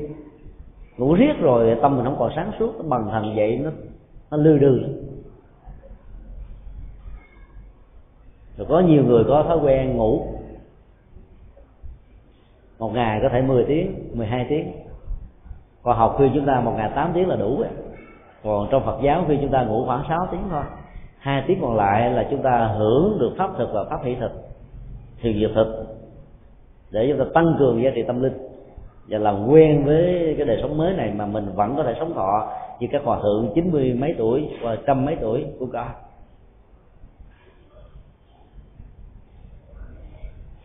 Trạo cử là một sự dao động dao động của tâm, dao động của thân. Ngồi rung đùi ngồi có vẻ tâm đắc cái tay, phất tới phất lui, đi đánh đồng đưa. Hai cái tay ra trước ra sau, hoặc là đi cái guốc kêu cọp cọp cọp, dép gây sẹt sẹt sẹt. Hoặc là đang có mặt chung với những người khác trong một căn phòng, đến giờ ngủ mà mọi di chuyển của mình nó tạo ra những âm vang làm động tâm người khác, thì đều được gọi là trạo cử hết tức là thoải mái tay chân, thoải mái vận động, thân không được yên đang ngồi dẫn đường mà tâm cứ đang nao náo. Ở công an việc làm, nao náo chỗ nào đó thì đó gọi là là trạo cử của tâm và nuôi như vậy sẽ khó có thể chế tác được năng lượng của thiền định. Khó có thể chế tác được năng lượng của tự giác. Khó có thể chế tác được năng lượng của lòng từ bi. Mà không chế tác được năng lượng tích cực nào hết á. Cho nên khi chúng ta có mặt ở đâu thì chúng ta phải khóa hết tất cả những cái khác. Từ công an việc làm cho đến tình cảm gia đình, quan hệ giao tế, đối tác và có mặt chọn về một trăm phần trăm với những gì đang diễn ra trước mặt chúng ta như là một và hiện thực. Cho đó được gọi vô đạo Phật là hiện tại lạc trú. Tức là thiết lập tâm, tạo ra được niềm vui ở trong những gì đang diễn ra xung quanh mình. Cái hiện tại lạc trú của nó nó phải thiết lập trên chánh niệm, tức là không có tà niệm. Tà niệm nó gồm sự hưởng thụ, đắm nhiễm, chấp trước. Có nhiều người, đạo chức họ à, chăm chăm con mắt, rình lên kế hoạch để đạt được cái mục tiêu thì cái đó không được gọi là chánh niệm cái đó là tà niệm. Cho nên họ không chế tác là năng lượng của thiền định họ chế tác là năng lượng của phiền não vì trong đó toàn là những nỗi sợ hãi bị bắt. Tâm họ luôn luôn bị thương khủng bố cho nên khi bị người chủ nhân phát hiện họ có khuynh hướng là giết chết người đại. Do đó người ta mới khuyên là nếu gặp kẻ đạo chích dùng vũ khí để gây áp lực đó, thì đừng nên kháng cự và hãy giao chìa khóa cho họ còn mạng sống có thể tạo được tài sản, nhưng chết rồi thì tài sản nó mất theo luôn. Đó là lời khuyên rất là bổ ích. Lòng nghi hoặc là một điều rất là khó trị. Nó có mặt với chúng ta trong bất cứ một tình huống nào. Nó có có thể có những cái cơ sở của à, lý giải, logic. Nó có thân hữu bà con quyến thuộc của à, quy nạp, tổng hợp, loại suy, diễn dịch nó có những cái à, kinh nghiệm của người đi trước, nó có kinh nghiệm của bản thân làm hỗ trợ và tiền đề cho nên cái lòng nghi hoặc nó có thể xuất hiện ở mọi nơi mọi chốn với người thân, với người thương, với người cộng sự, với người đối tác, với con đường tâm linh, với những giá trị cao thượng mà mình đang đi. Cái năng lượng à, của lòng nghi hoặc đó đốt chết hết tất cả những năng lượng tích cực. Và ngoại cảm có được cái năng lượng à, thấm, thấu thí, thấu thị và thấu thính thấu thị là nhìn xuyên vật chất nhìn xuống được lòng đất. Nhìn được trường sinh học của hình hài. Thấu thính có thể nghe được các cái loại âm ba. Với cái âm vực cao và thấp, âm vực của con người, âm vực của loài động vật, âm vực của hương linh, âm vực của những người siêu, âm vực của người chưa thoát. Mà không bị não loạn tinh thần. Là bởi vì họ sử dụng cái năng lượng trực quan. Về phương diện này nó có vẻ nó giống giống với lệ thiên nhãn thông và thiên nhĩ thông nhưng mà thực ra nó không phải. Người tu tập chứng đắc thiên nhãn thông và thiên nhĩ thông đó, cái năng lực đó nó tồn tại mãi cho đến lúc qua đời. Còn cái nhà ngoại cảm phải mất đi. Do đời sống của họ nó mất đi khuynh hướng của tâm linh. Hoặc là cái giới lớp vỏ não bị tác động nó tạo ra sự mở khóa các nguồn năng lượng bị đóng kích từ nhiều thế kỷ từ nhiều kiếp sống. Nó bị áp tắc qua một biến cố đời sống tinh thần nào đó như một cái gút họ không phá mở được thì năng lượng đó không còn nữa. Cho nên họ sử dụng cái trực quan. Còn nhà lô nhà ngoại cảm nào sử dụng uh, cái tính logic suy luận biện luận quy nạp loại suy đó thì nó sẽ tạo ra sự ngơ vực. Và do đó cái kết quả của sự đi truy tìm các loại cốt hài cốt sẽ không chuẩn xác được một trăm phần trăm đó là lời tự sự của các nhà ngoại cảm nổi tiếng nhất Việt Nam. Do đó, để vượt qua được lòng nghi hoặc thì chúng ta phải à, gieo trồng tự giác. Muốn có tự giác thì chúng ta phải à, thực tập cái kiến thức về nhân quả. Chúng ta hiểu rất rõ sự đầu tư này có kết quả như thế nào cho mình, cho người ở hiện tại và tương lai. Cho nên thấu rõ được nhân quả như vậy thì không còn một cái ngơ vực gì cho con đường phía trước của mình và do đó, chúng ta phán đoán trực quan mà vẫn phù hợp với cái quy luật công bằng của nhân quả. Cho nên người đó rất sáng suốt, giải quyết vấn đề rất là nhanh gọn mà kết quả rất là cao. Xác suất sai lầm rất thấp, và thậm chí không có. Giải đãi là lừa biếng. Lừa biếng nó có những nguyên do, ngày hôm nay tôi bệnh, tôi mệt quá, cho nên tôi được quyền nghỉ, tôi được quyền không tu. Ngày hôm nay tôi phải tiếp khách, tôi phải giao tế, cho nên tôi được quyền được thoải mái các lý do đó nó có thể làm cho tâm mình bị chung bước. Rồi cái sự chung bước đó nó diễn ra trong khoảng thời gian khá dài đó thì nó trở thành một cái tiền đề mà quay trở về là một sự khó khăn vô cùng. Do đó phải vượt qua trạng thái lười biếng, dễ đãi thì mới có thể tạo ra được niềm vui và thấy được an vui hạnh phúc có mặt ở trong đời sống hành trì hàng ngày hành thứ ba đức phật dạy là phải noi gương phật chuyển hóa các lậu hoặc, vốn dính líu đến phiền não, phát sinh ra đời sau, và những sợ sợ hãi đưa đến những quả khổ ở hiện đời và đời tương lai, gắn liền đến sanh là già, bệnh và chết. Đây là chúng ta thấy đức phật đã khuyên là hãy lấy ngài làm đối tượng so sánh. Dĩ nhiên là so sánh với ngài là so sánh kém thôi. Hành giả chúng ta dù là người xuất gia mấy mươi năm ở trong chùa mấy mươi năm vẫn là một ờ, người đang thực tập trên con đường tâm linh. Cho nên đối đối với đức phật đó, chúng ta có hàng trăm ngàn hạnh nguyện để chúng ta học hỏi theo. Và do đó khi thành công trong bất cứ một sự dấn thân nào phật sự nào chúng ta không có cống công cả mạng vì so với phật mình chỉ là hạt cát đối với núi tu di. Mình chỉ là lửa đom đóm so với ánh mặt trời mặt trăng. Mình không là gì cả quan niệm như vậy, thì sự tu tập của chúng ta sẽ làm cho mình trở thành một con người rất là khiêm hạ.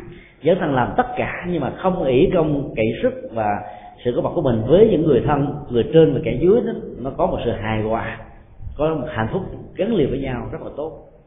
Các nhà lãnh đạo, các bậc ờ, cha mẹ đó, nếu thực tập đưa cái hạnh nguyện như đức phật vừa nêu, chúng ta sẽ đạt được nhân tâm và thành tựu trong ờ, thuật ờ, quản trị một cách ờ, rất là hiệu quả.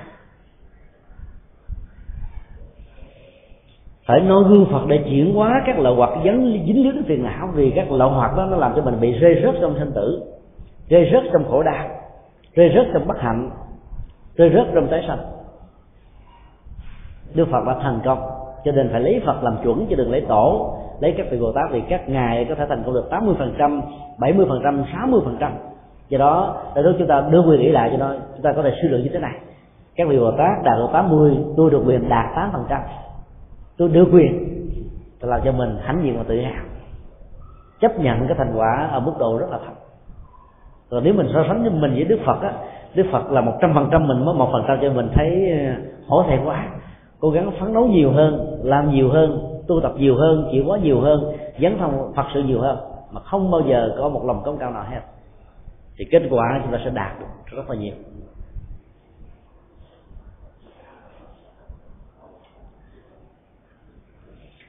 Lấy đức phật làm đối tượng so sánh là chúng ta đang so sánh với một siêu sao tâm linh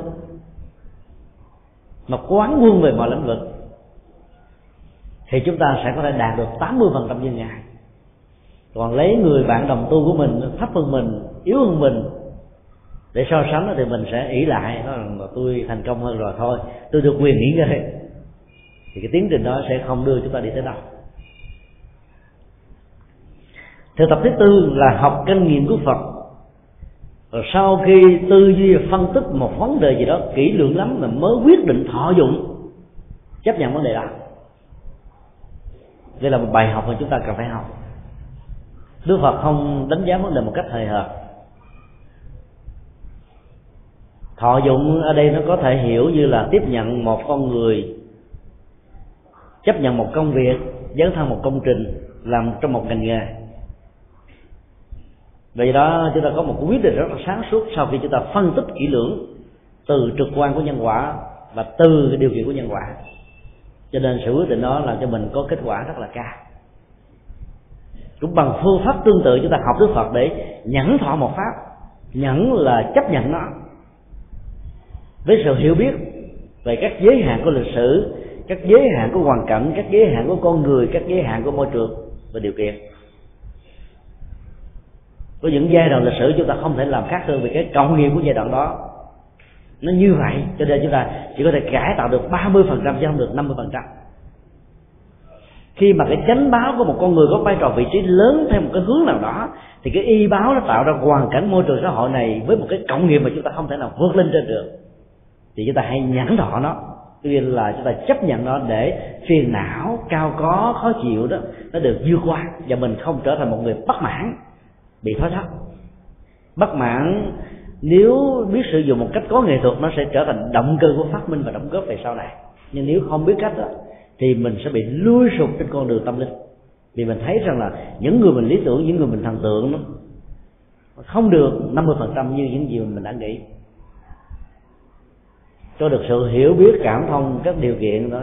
Do đó chúng ta sẽ dễ dàng cam nhận, chấp nhận cái hoàn cảnh để chúng ta có thể làm đạo, biến cái nghịch cảnh đó trở thành giá trị của ăn vui và hạnh phúc. Như hoa sen đã biết, sử dụng buồn nhơ để tỏ ngát hương thơm cho đó được gọi là nhẫn thọ một phát. Bên cạnh đó thì đức phật còn dạy là hãy bắt chước như ngài. Khi từ bỏ một cái gì đó từ bỏ gia tài, sự nghiệp để tìm kiếm những gì tâm linh, từ bỏ một ngày à, tạo ra tiền bạc để thực à, thực tập một khóa tu, một ngày an lạc như là các hành giả ở trên chùa Pháp Quan ngày hôm nay. Là chúng ta đã đánh đo về tính giá trị của nó chúng ta bỏ một ngày làm giàu, không có nghĩa là chúng ta sẽ bị nghèo. Và chúng ta sẽ giàu được tâm linh, giàu được tâm linh nó sẽ quân bình đời sống giữa vật chất và tinh thần. Bởi vậy đó chúng ta sẽ đứng vững được các thương trường như là một chiến trường. Loại trừ thanh toán lẫn nhau không tương tiếp thị trường chứng khoán đã có mặt tại Việt Nam như là hệ quả tất yếu của à, việc gia nhập thành viên thứ 150 của WTO đã làm cho rất nhiều người phải căng thẳng nhiều người sẽ bị đứt thần kinh mà chết. Chỉ vì chạy theo sự lên và xuống của thị trường chứng khoán. Thị trường chứng khoán nó nó cũng như vậy thôi bởi giá trị tiền tệ của các công ty này nó lên cao, thấp theo các cổ phần. Chúng ta làm một bài toán hơn thua mai rủi. Vì lòng tham, vì tính toán đôi khi chúng ta thành công, có khi chúng ta thất bại. Một giờ trước có thể là trị phú, giờ sau trở thành kẻ ăn sinh thị trường chứng khoán là một thương trường lợi trừ không tương tiến như vậy và khi dấn thân vào thị trường chứng khoán như là một quy luật tất yếu của cái nền kinh tế tự do, chúng ta phải chấp nhận những thứ đó.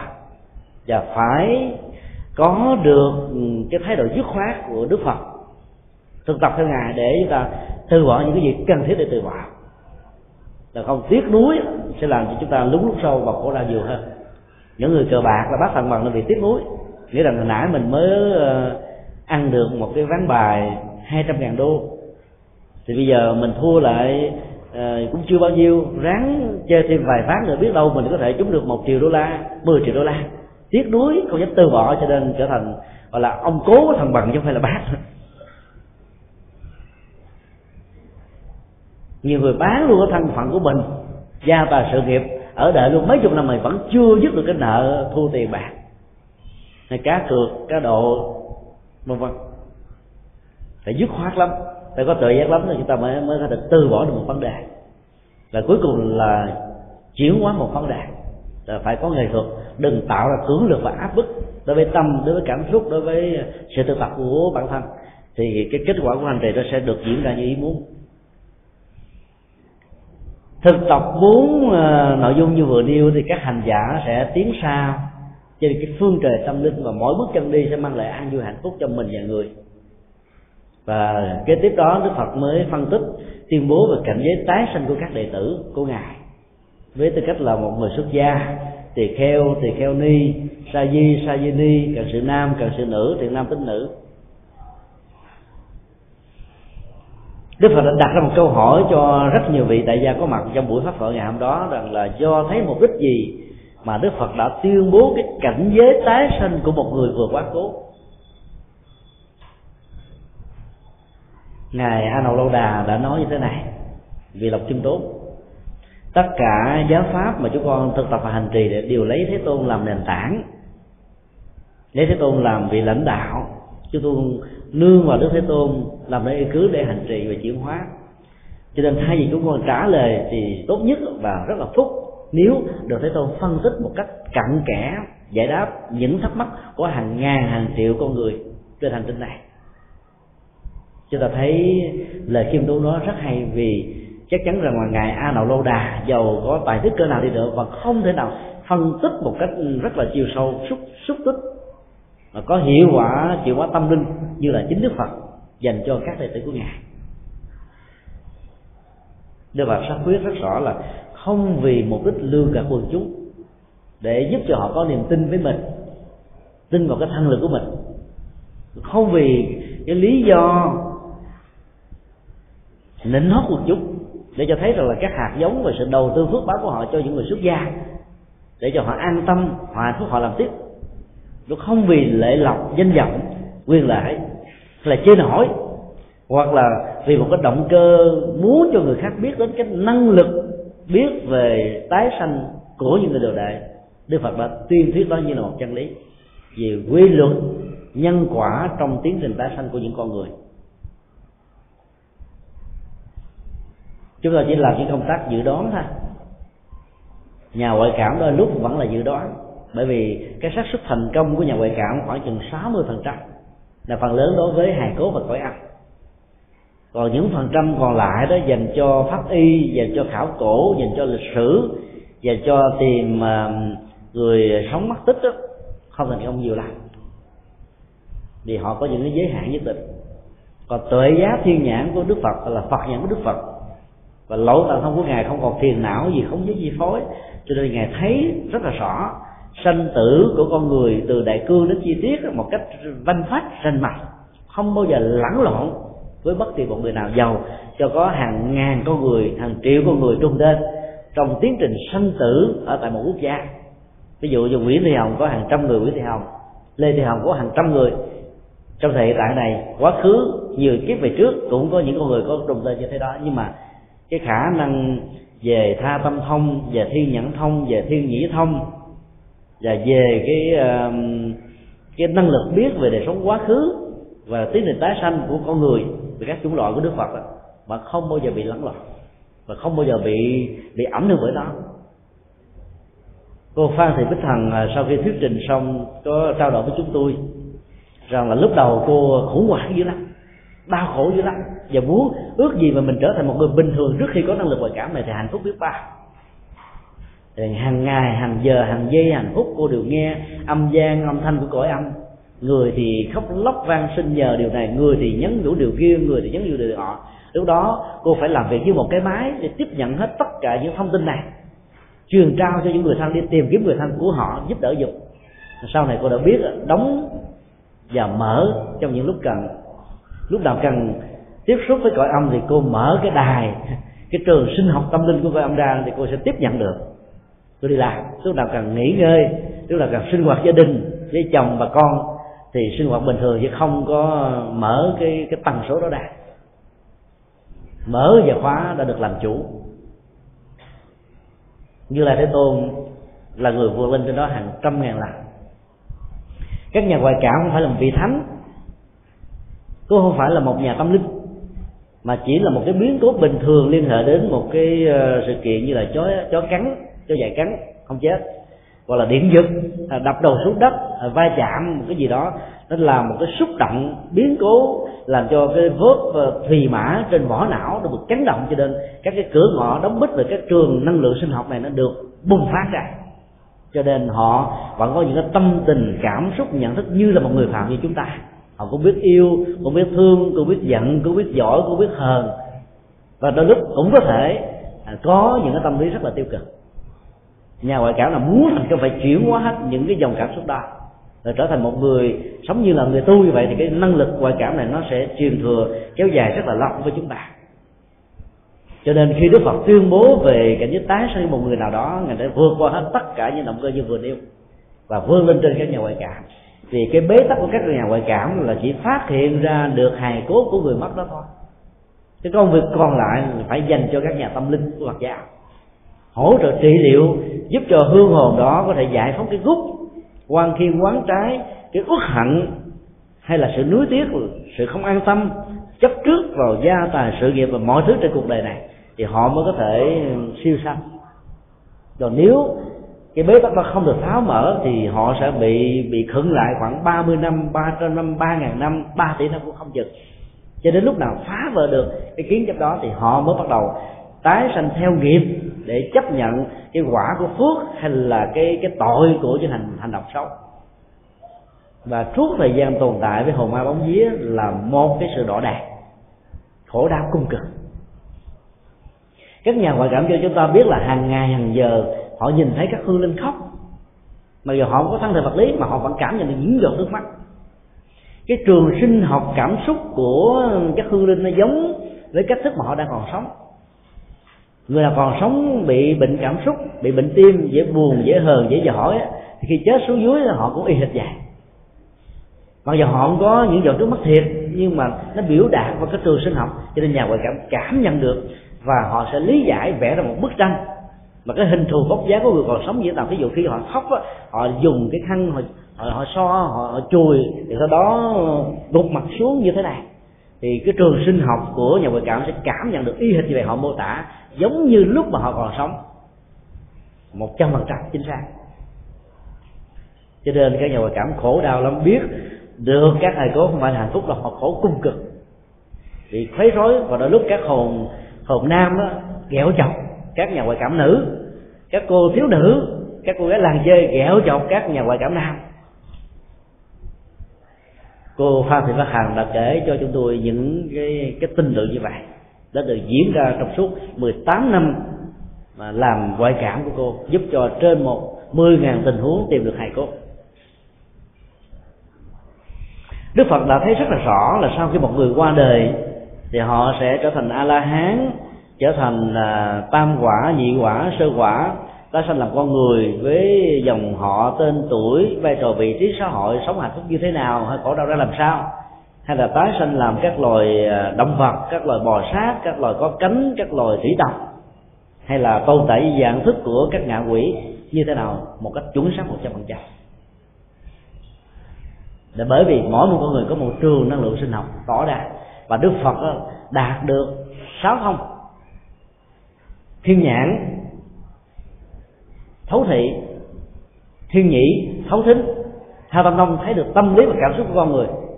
Thằng túc thông có thể độn thổ bay trên cao, di chuyển từ hành tinh này sang hành tinh khác. Túc mạng thông biết được quá khứ của sự tái sanh của các chủng loại.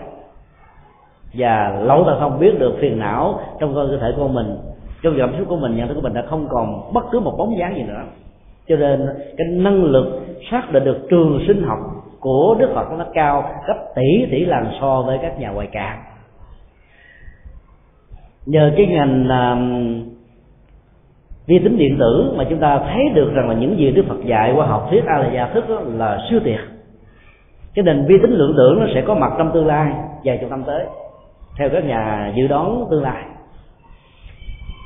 một cái máy tính ờ, lượng tử đó sẽ có cái chức năng nó không còn là 400 gig như là ngày hôm nay.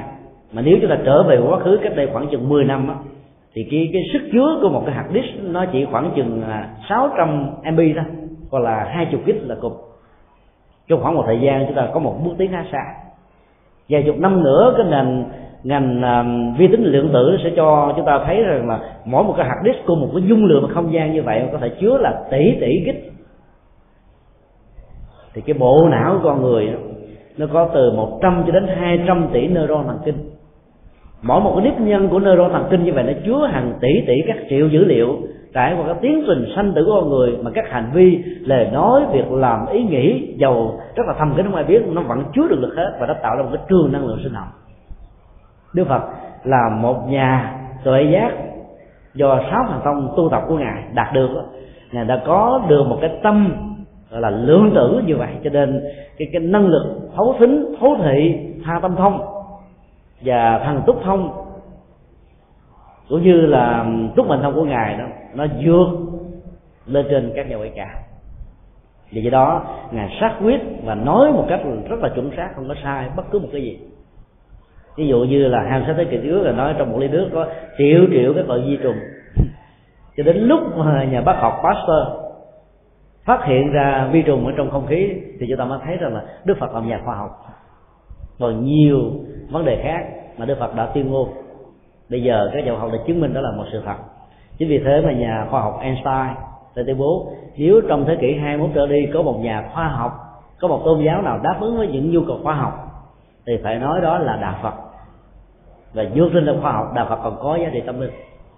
Là một người theo thiên chúa giáo, và một nhà khoa học nổi tiếng của thế kỷ 20 mà ông đã tuyên bố các giá trị tâm linh và khoa học của Đức Phật. Thì chúng ta biết rằng đó không phải là sự tình cờ hay là một sự khen tặng vô cớ.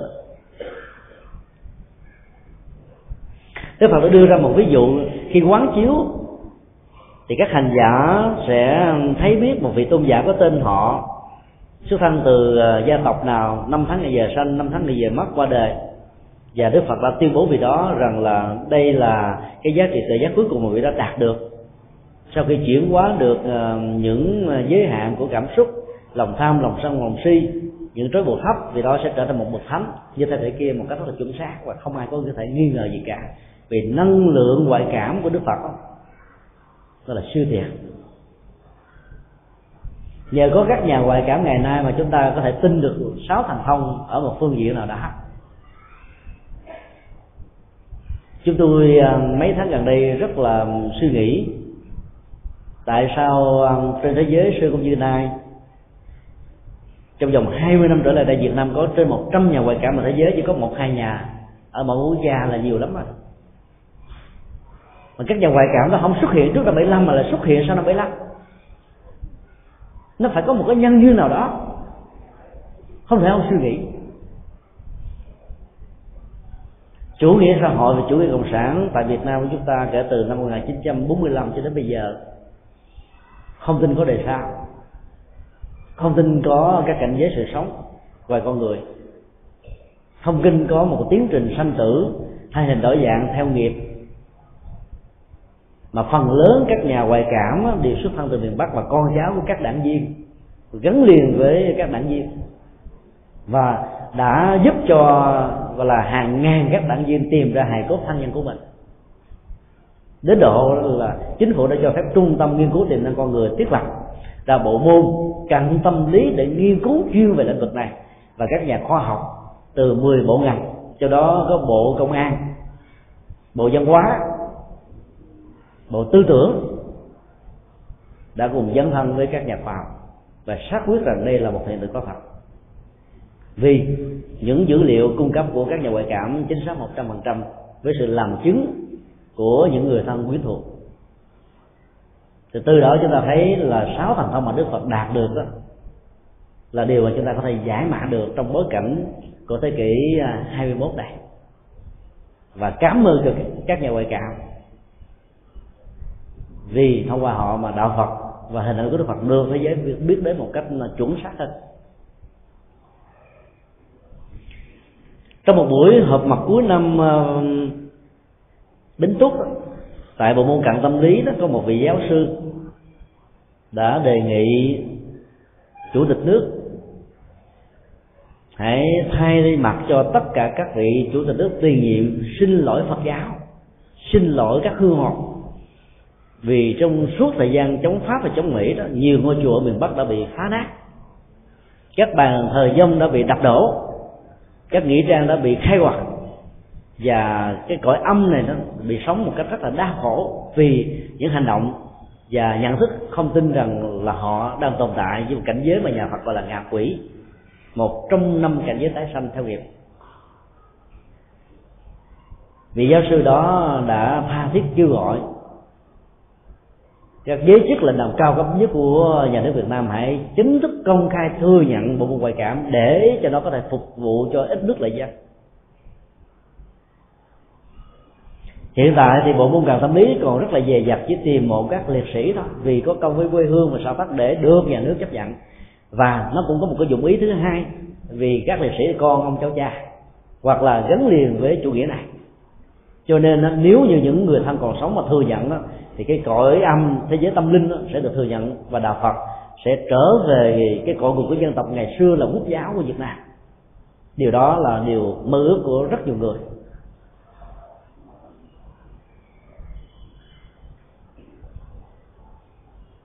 Cho nên sự có một của các nhà ngoại cảm trong bối cảnh Việt Nam là điều chúng ta cần phải suy nghĩ và rất là đáng mừng. Vị giáo sư phó bộ môn làm sứ ngôn viên buổi hôm đó cũng uh, cho chúng ta biết một thông tin khá thú vị là các vị ờ, uh, ủy viên bộ chính trị trung ương đảng đều có vợ con nhờ các nhà ngoại cảm tìm ra hài cốt của thân bằng quyến thuộc của mình.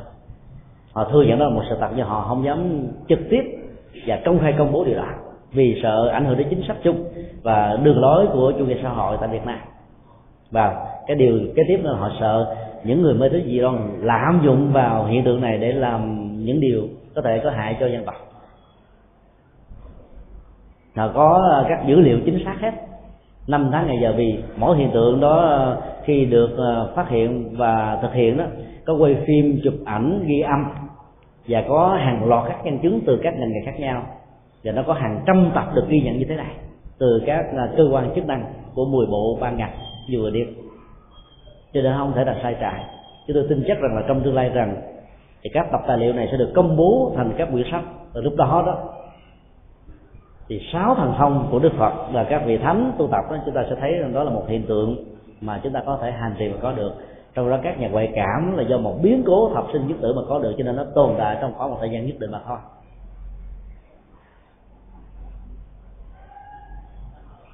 Do đó khi ờ, chúng ta làm ờ, công việc nghiên cứu bản kinh này đó, thì chúng ta cũng có thể ờ, thông qua nó, nói với các nhà ngoại cảm rằng là đừng để cái động cơ phục vụ nhân sinh và xã hội bị là thứ này thì năng lực ngoại cảm nó có thể tồn tại với một thời gian lâu hơn để phục vụ được nhiều người hơn. Vì nó có trong một thời gian nhất định thôi. Còn người chứng đắc đạo quả đó, thì mới có thể tồn tại cái năng lực đó một cách lâu dài và vĩnh cửu nói tóm lại là bài cơ, bài kinh này dạy chúng ta về à, các à, cách thức để huấn luyện động cơ và sự hành trì của một à, người xuất gia. Và bên cạnh đó chúng ta có thể thực tập được các giá trị tâm linh này với tư cách là những người tại gia. Chúng ta có thể thực tập 30% của người xuất gia. Thì chúng ta trở thành một người rất là nhân bản, rất là đạo đức, rất hiền lương, đi tới đâu ai cũng kính mến. Các nhà lãnh đạo về mọi ngành nghề, các phụ huynh đều phải học tập ít nhất 30% tâm linh xuất gia. Thì chúng ta sẽ thiết lập ra các cái mô hình gia đình hạnh phúc, các à, làng văn hóa, các ấp văn hóa, các à, tỉnh thành văn hóa và các quốc gia văn hóa. Thì nếu thực, thiếu thực tập tâm linh, thì cái đó không thể gọi là văn hóa, mà nó chỉ gọi là sống tốt thôi, sống sạch sẽ, sống có ý thức là hết à còn văn hóa là một cái gì đó cao hơn và sống tâm linh sẽ giúp chúng ta thành tựu được văn hóa ở mức độ vươn lên trên cái nhu cầu mà xã hội ngày nay đang cần. Và chúng ta kết thúc bài kinh tại đây. À, có một số câu hỏi ờ, chúng ta xin ờ, khắc lại kỳ sau. Khắc lại kỳ sau bây giờ đã đến giờ tụng kinh ở chùa đó. Cho nên um, chúng ta sẽ giải đáp vào kỳ sau. À, nếu quý phật tử nào có những thắc mắc về ngoại cảm về cõi âm thì quý vị có thể nêu uh, tuần sau. Uh, tại ờ, chùa Hoàng Pháp vào ngày thứ bảy tuần qua thì chúng tôi đã có dịp phân tích sau khi uh, lắng nghe nhà ngoại cảm pha Thị Bắc Thành thuyết trình. Và chúng tôi cũng đã chia sẻ những thắc mắc vào tại chùa Xá Lợi sáng nay ở đây. Và à, chủ nhật à, tuần trước tại chùa Ấn Quang cũng như là chùa Long an y Viện tại Long An. À, hàng loạt các câu hỏi khác nhau về lĩnh vực này. Chúng tôi tin rằng nó còn hàng trăm vấn đề mà quý vị có thể còn thắc mắc. Còn nếu ai muốn tìm hài cốt của người thân đó, thì quý vị à,